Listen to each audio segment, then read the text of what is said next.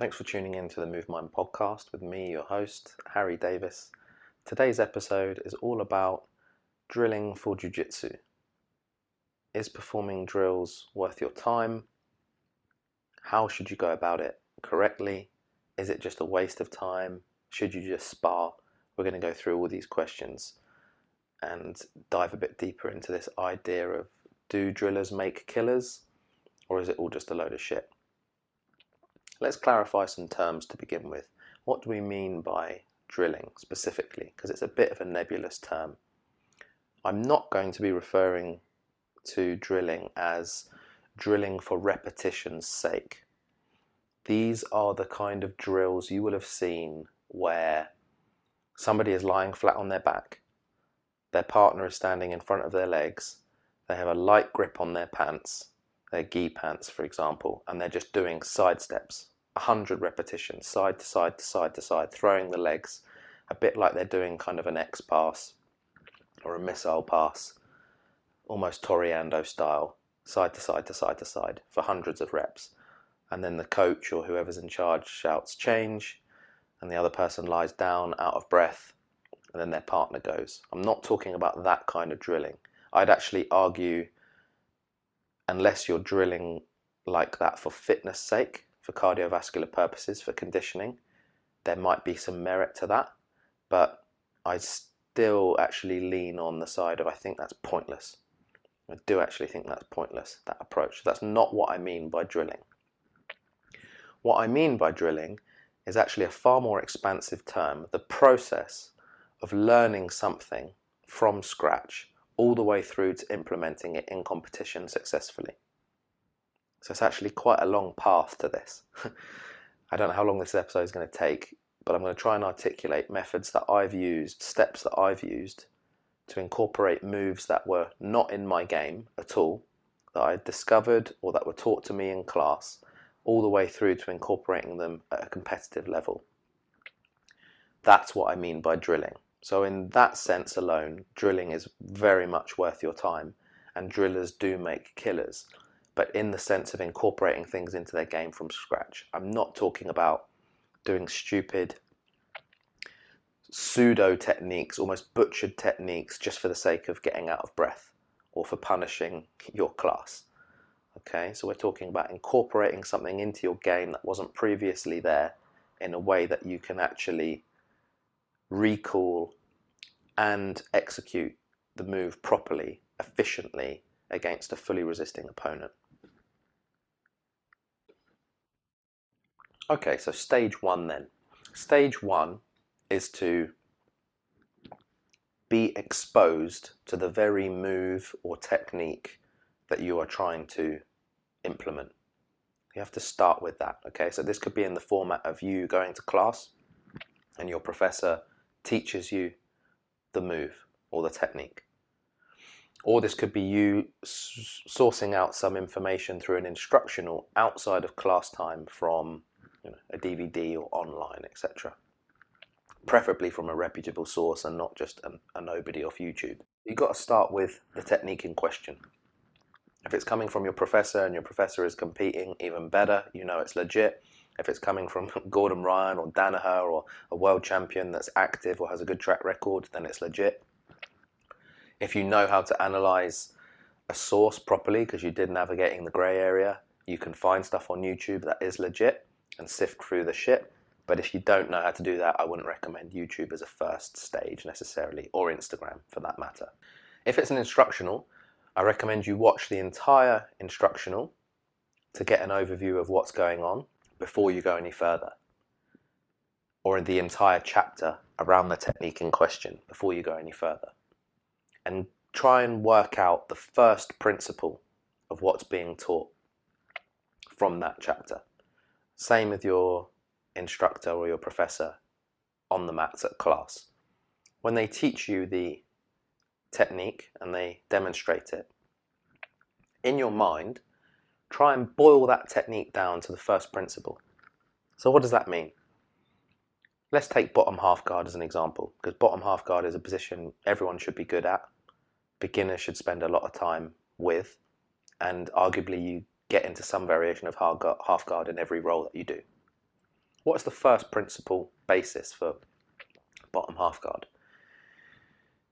You could argue that the first principle for gi or no gi for bottom half guard is that you don't want to be flat on your back with your opponent on top of you, flattening you down. Okay, so whether we're looking at sweeps from bottom half guard, attacks from bottom half guard, even late stage upgrades to close guard or butterfly guard or whatever it is, you need to start from a position where you're not flat on your back for long periods of time. There are a couple of exceptions to that idea, but in general, you don't want to be flat on your back to get high levels of success from bottom half guard. Far better to be on your side. So you could argue whatever the technique was that you were being taught from bottom half guard, the first principle basis there was don't be flat on your back. Now, depending on what you're trying to learn, there might be a few first principles from the technique or the, the sequence or whatever it is you're trying to you're trying to learn. It might be as simple as sweep, get on top, and pass. That might be the kind of first kind of principle. It takes a little bit of practice being able to boil down techniques into their first principle ideas. A good way to think of this is if you're taught the move in gi, ask yourself what are the principles to make this applicable for no-gi, to work in no-gi. In its purest sense, in terms of pure physics, what do I have to do to get this to work? And vice versa. If you're being taught the move in no-gi, ask yourself what would I have to do to get this to work in gi? So sweeps, for example, are usually boiled down to the first principle of off balancing your opponent and removing their ability to base out successfully. And because they can't base out successfully, they're swept. So, stage one is just try and boil down what you're trying to achieve into its first principle basis, and there might be a few of them. Stage two, you want to isolate the movements required to perform the technique or the move and make sure you can perform those movements solo. Okay? So if the move in question requires you to invert, but you don't know how to Granby roll or invert, you should probably go and practice that first. So to ensure that you can do it in the move. If you're learning how to wrestle up from the bottom position to create a takedown opportunity, you probably want to make sure that you can shin box and get from a seated to a standing or seated to a kneeling to a standing position efficiently on your own first before you try and do it in sequence or in in the technique that you're you're learning. Stage 3. Now you want to practice the move in question slowly with a training partner without any resistance at all. And you want to try and narrate the coaching points or the teaching points either in your head or out loud to make sure that you're performing the move as mechanically efficiently as possible without any muscle, without any excess force, so that the technique is sound and efficient. And just make a point of saying to your partner, okay, I'm just going to do this with no resistance first. And if you've done that correctly, with a bit of luck, you will have pulled off the, the move against someone who's compliant with no resistance. And then you stage four, you're going to ask your partner for feedback you're going to ask them if it felt efficient, if it felt tight, or if the, sh- the choke felt strong, or whatever it was, if it feel like it worked from their perspective. If you are unsuccessful, you're just going to repeat that stage until it is successful. So you're just going to go back to repeating the move without resistance until your partner can kind of agree and feel like it was working. And then stage five, you're going to repeat with a little more resistance from your partner. So if you're trying a sweep, now they might try and put 50% resistance and just try and keep their balance just a little bit more than being fully compliant, for example. And then stage six, you're going to ask for feedback again. Ask them questions like, what would you do next? Or did that feel like it knocked you off balance, for example, if it was a sweep? And you can kind of repeat stages three to six as much as you need to until you feel comp- competent in the execution of the movement. This, if anything, is what drilling for repetition should be. You literally just need to repeat those stages until you are competent in the move itself with the prerequisite movements built into the move. So if it's a hook sweep from bottom supine guard against a standing opponent, you are competent at the point where you can perform this on them with a little bit of resistance and finish the sweep in a standing position. You've got it. You don't need to do loads more reps in that fashion anymore. That, in fact, will be detrimental. You've got the movement in its most basic form. You understand the movement and the move, the technique in its first principle basis. You understand what you're trying to achieve. A sweep is usually, you know, go from a bottom position to a top position in its most basic form. Now it's to try and do the move against resisting opponents, but with reduced parameters. So that takes us to stage seven, which is arguably where most of the learning is going to take place, where most of the real discovery and sort of deep learning is going to take place, and that is positional sparring with the most relevant position to the technique that you're working on. So, for example, if you're working on the hook sweep from bottom supine position against a standing opponent, your positional sparring might be starting in reverse De or it might be starting in De And your parameters and rule set for that positional sparring is for you to sweep and come up on top, and for your training partner to pass guard.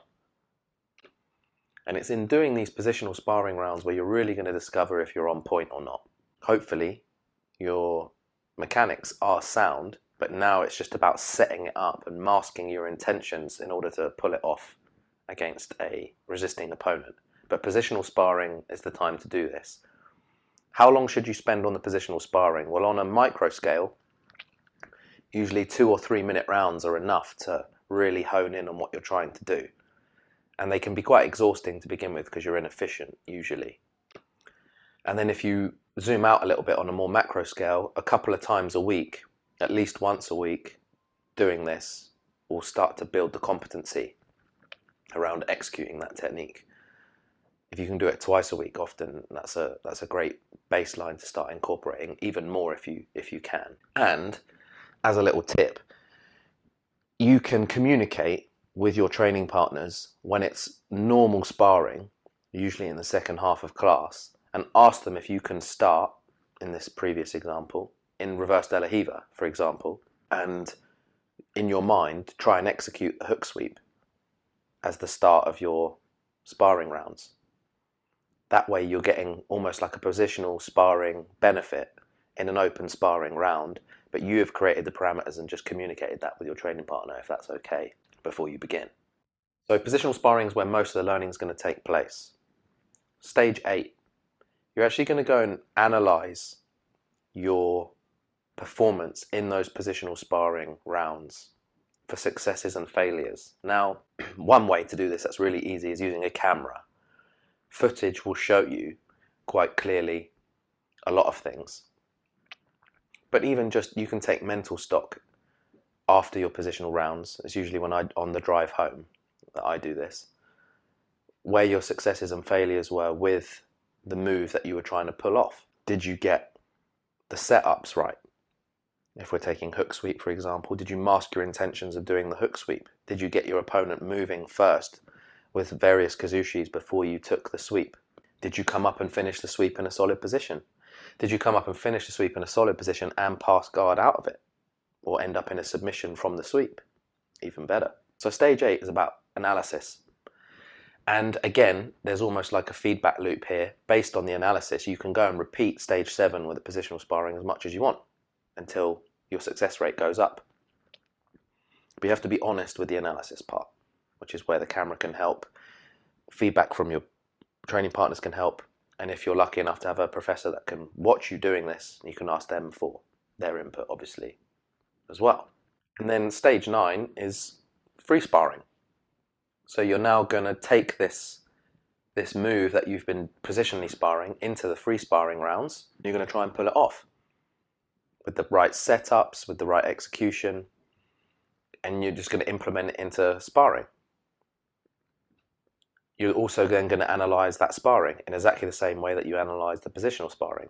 Okay, so you're going to bring that move into the sparring rounds and then you're going to analyze it honestly and see if it's working. And then stage 10 is you're going to then take it to competition and test it against a fully resisting opponent that really doesn't want you to do to do that move on them. By this point, the move is implemented into your game. If you're already executing this move constantly inspiring with great success, it's time to take it to competition to really pressure test it. But by that point, it's already a part of your game.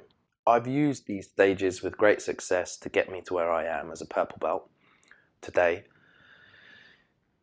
And you can see just from the breakdown of these stages that it's it's nebulous just to call it drilling. There's a lot more to this than just what people think of normally as drilling. This is more applying learning how to learn to jiu-jitsu in an extracurricular way that incorporates various levels of practicing and deliberate practicing along the way, along with analysis, feedback loops, and communication, and sort of open source input. So there's a lot to it, but it, it really works. I first had my brains blown open and the light bulb moment with all this when a friend and I spent about six weeks doing position study, as we called it, twice a week for about 45 minutes to an hour each session. So let's say, for argument's sake, two hours a week we spent extracurricular time on studying ashigarami, straight ashigarami, for about six weeks. By doing that, just the study of the position, understanding the theory, the first principles of it, the structure, the technique, etc. We took it into free sparring, not even positional sparring. We took it into free sparring and we're just annihilating all our training partners with it, much to their surprise. That was when I was a blue belt and I first realized the power of doing this kind of deeper learning approach to incorporating new things into my game. I didn't have an Ashigarami game at all or single leg X, but by doing this, I started to incorporate it and it worked with great success. Ever since then, I've been applying this method to instructionals for the most part, but also stuff that I've been taught in class to help incorporate into into my game and try and make my game more well-rounded. And I'm now applying the same thing with gi since starting gi in October. So give it a go. See how you get on. I'm super open to this this process being updated and sort of adjusted to make it the best process possible. This is an amalgamation of trial and error over a few years on how to do this. I find this works really well. You have to be quite patient and consistent, but the rewards will speak for themselves. The beauty of really diving into stage one clearly and discovering the first principles about what you're trying to do is that when it comes to free sparring, you can usually execute a subpar version of your move, which is not great, but you can execute it and kind of get away with it sometimes simply because you understand the first principles of what you're trying to achieve. So even if you're a bit foggy in the execution points or the coaching points on how to do this technique, you can still pull off even perhaps a slight variation of it because you understand the first principles. If you understand first principles, you can generate heuristics, and if you can generate heuristics, you can often recall information at a much faster rate under pressure than without. So it's definitely worth starting there. I've, like I said, had great success with this. I'm continuing to use this model outside of class time this helps shape my my game, my my sort of my own kind of syllabus with what works with my anatomy. Very often, you're not blessed with a coach that has the same anatomical proportions as you, so they will teach a game that was worked for them. And although the first principles of their game will work for everybody, perhaps the, the nuances and the and the subtleties in the way that they teach it works better for other people in the class that are of the same body type. And you might have to now go away and explore on the first principles basis how to then incorporate those moves for yourself and get them working for you. And this is a method that you can do that. The responsibility is a bit more on your shoulders. It's a bit more self-directed. It's a bit more open source perhaps, but it's just as powerful. And with the wealth of information out there from world champions now, you can really dive into this approach and, and get something from it. So let me know how you get on with it. If you've got any questions, please ping them over to at MoveMind in relation to this idea around drilling for Brazilian Jiu Jitsu. I hope you've enjoyed this episode and pass it along to anyone that you think that might find it useful. And I'll catch you next time.